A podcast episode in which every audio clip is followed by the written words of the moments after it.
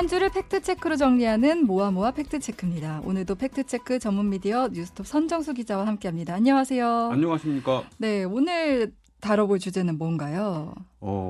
MB 정부 시절, 네. 이명박 정부 시절 하천 정비에 반대를 했기 때문에 네. 이번 포항 태풍 피해가 커졌다. 아, 이번에 포항 얘기군요. 예, 이런 그 국민의힘 권성동 원내대표의 발언이 사실인지 아닌지를 한번 따져보겠습니다. 네, 진짜 역대급 태풍 핀남노가 지나간 지 지금 일주일이 지났지만 포항 지역은 아직도 이제 복구 중이잖아요. 특히 이제 포스코 피해가 좀 컸죠. 그렇습니다. 이게 포항하면 떠오르는 게 포항 제철소, 네, 지금 그렇죠. 이제 포스코잖아요. 네. 그리고 사실 이 포항 지역의 경제가 포스코 그 기업 하나로 좌지우지 될 정도로 네. 굉장히 지역에서 영향력이 큰데요.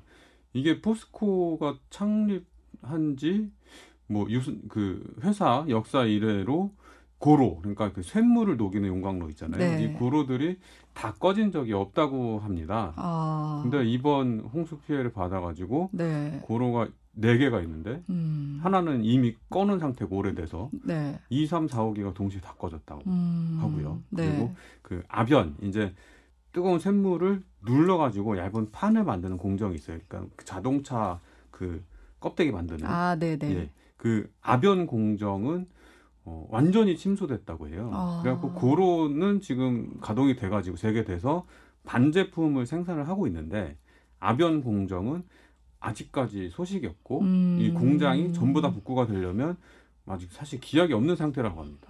지금 사실 이제 포항 지역에 이번에 침수 피해 얘기 나오면서 가장 많이 거론됐던 게 그 냉천과 칠성천 여기 범람하면서 피해를 키웠잖아요. 예, 예. 아파트 주차장에서 네.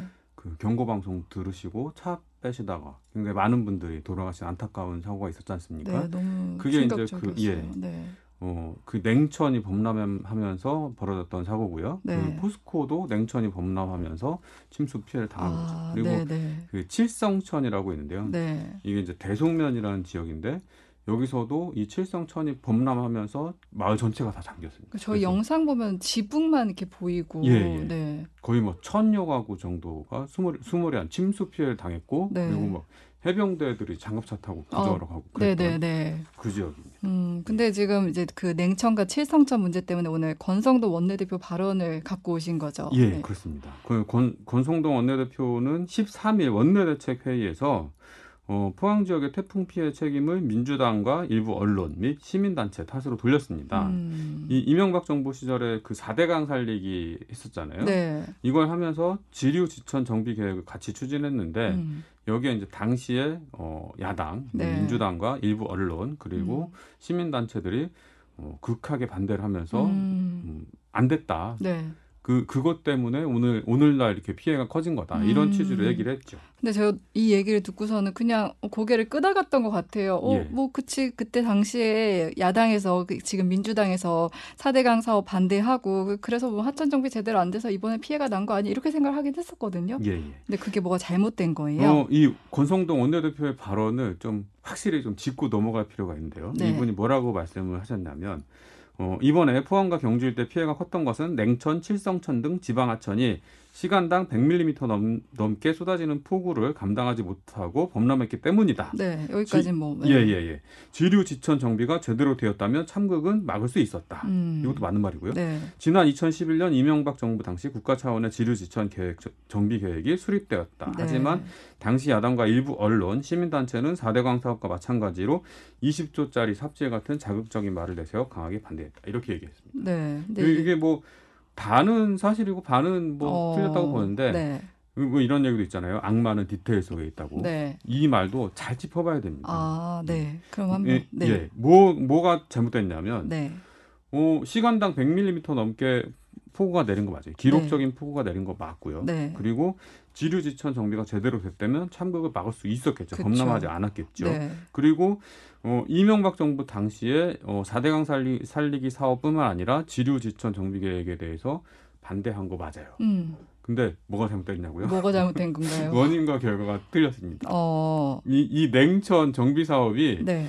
포항시가 2011년부터 이제 추진을 해갖고 네. 작년에 완공을 했어요. 거의 10년 걸렸죠. 네.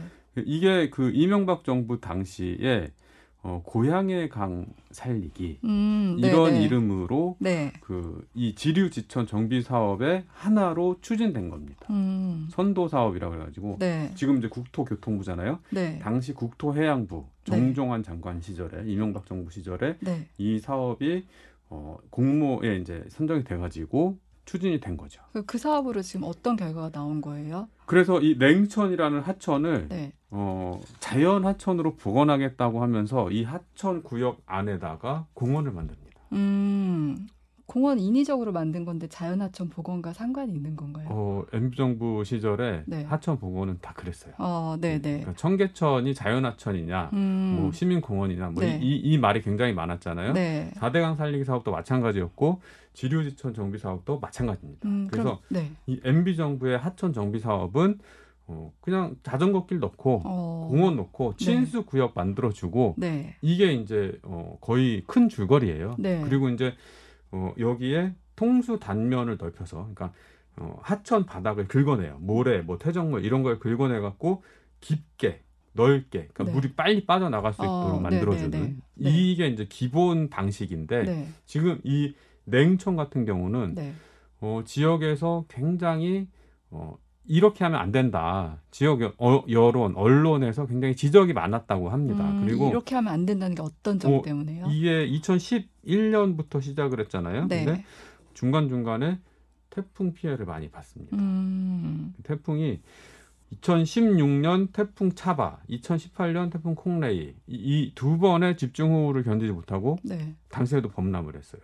그러니까 이번처럼 크게 범람은 하지 않았지만 그래서 이런 식 말고, 그러니까 그 하천 공원화 말고 치수 기능을 강화해야 된다. 이런 식으로 지적을 많이 했었는데 그리고 이렇게 사업을 계속하면 반드시 큰 피해를 보게 된다고 경고가 많이 나왔었는데 그냥 했죠. 그리고 피해가 커졌죠. 그러니까 이 냉천이 범람하는 바람에 이제 포스코 제철소도 피해를 입었다는 진단도 나오고 그런데 이 냉천 지천에 아파트 공사를 하면서 그 물길을 바꿔놔서 마을 피해도 또 컸다는 지적도 나와요. 예. 그 냉천 하류 쪽으로 보면 용산천이라고 또 작은 하천이 있어요. 근데 여기에 지금 그 모 건설사에서 대단히 아파트 단지를 짓는데 여기에 원래 흘렀던 물길을 메꾸고 기역자형으로 그러니까 아파트 구역 밖으로 아파트 담장 밖으로 물길을 기역자로 만들어요. 새로.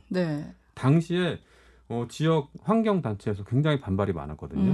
뭐라고 하냐면 이게 작년 11월에 집회를 했는데 아파트 부지는 높아지고 직각으로 꺾인 물길은 집중 홍수 수량을 감당할 수 있을지 알 수 없는 상황이고 저지대가 된 용산 1위 마을은 홍수 피해를 고스란히 입게 될 것이다. 이렇게 지적을 했었는데요. 이번 홍수 때 실제로 실현이 됐습니다. 이 말이 굉장히 무서운 말이에요. 근데 지금 냉천 말고도 앞서 칠성천 얘기하셨잖아요. 근데 여기에도 그러면 하천 정비 때문에 문제가 나왔던 거예요? 여기도 2016년에 칠성천에 대해서 이제 하천 정비 계획을 변경을 했는데요. 이때 이제 대송면 면사무소에서 주민 설명회를 개최했는데 이때 주민들이 하천 범람 우려에 대해서 굉장히 많이 지적을 한 내용이 있습니다. 제가 이제 그 서류를 다 봤는데요. 당시 주민들이 어떻게 얘기하냐면 빈도별 강우량 산정이 이상하다. 경험에 비춰보면 과거에 600mm 비가 온 것으로 알고 있다. 비가 많이 오면 제네리 주민들의 피해가 막심하다. 뭐 이렇게 경고를 많이 했었는데 이번에 현실화가 된 거죠. 그러면 이제 설명하신 걸 정리를 하면은, 그러니까 이명박 정부 당시 뭐 지류 지천을 정비하겠다고 했지만 결과적으로는 자전거 도로나 이제 공원화가 됐고 오히려 치수에는 좀 방해가 됐다 이렇게 분석하면 될까요?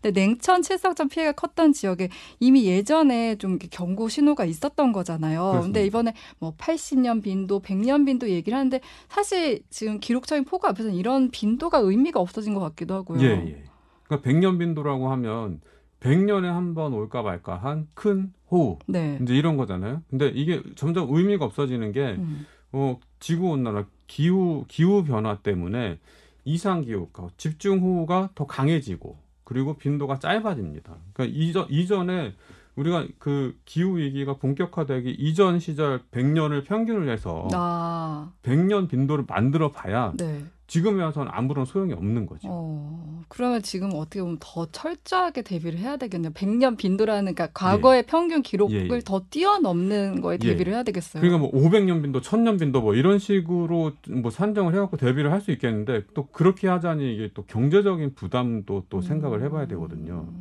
이게 좀 어려운 것이 뭐냐면, 물이 속성이 낮은 곳으로 흐르잖아요. 네. 낮은 곳이 물길이에요, 결국에는. 그러면 홍수가 나면, 옛날에 물길 홍수터였던데 홍수가 난다는 얘기입니다. 그럼 어떻게 해야 됩니까? 그러면 홍수가 나는 데는 홍수가 나게 내버려 두는 것도 방법입니다. 지금 살고 있는 사람들 어떻게 할 거야? 그러면 이제 그 대책을 만드는 거죠.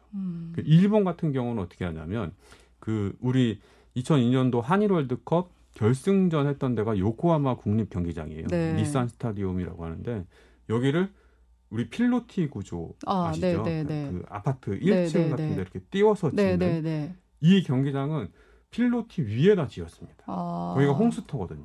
그럼 거기로 이제 물길이 지나갈 수 있게. 그렇습니다. 그러니까 홍수가 나면 그 아래 필로티 부분은 물이 잠기는 겁니다. 대신 이제 그 홍수가 나는 만큼을 산정해갖고 그 위를 띄워서 그 위에다 짓는 거죠. 그러니까 아직까지 우리는 이제 이걸 경험해보지 않아서 뭐 이런 치수 설비나 뭐 이런 건설에 있어서 그런 걸 적용하지 않았던 것 같은데, 이제는 좀 그런 걸 좀 고민해봐야 될 때인 것 같긴 해요. 뭐 특히 이제 그 도심 지역에 사람 많이 사는 곳에 저지대 이런 데들은 뭐 신축 건물을 허가할 때는 좀 고규격으로, 왜냐하면 이게 이상기후가 계속 심해질 거기 때문에 뭔가 좀 큰 안목을 가지고 대비를 해 나가야 될 시점이 되지 않았나 싶습니다. 사실 이런 자연재해 앞에서 뭐 전 정부 탓이다, 현 정부 탓이다 탓하는 게 사태의 본질은 아닌 것 같아요. 그러니까 오히려 이번 사태를 좀 더 냉정하게 판단하고 이런 일이 다시 일어나지 않도록 대책을 세우는 게 더 우선시돼야 하는 거 아닌가, 이런 생각이 듭니다. 내 탓 공방은 정치 현안 안에서도 이미 지금 충분하게 이루어져 있기 때문에. 지금까지 모아모아 팩트체크 선정수 기자였습니다. 감사합니다. 고맙습니다.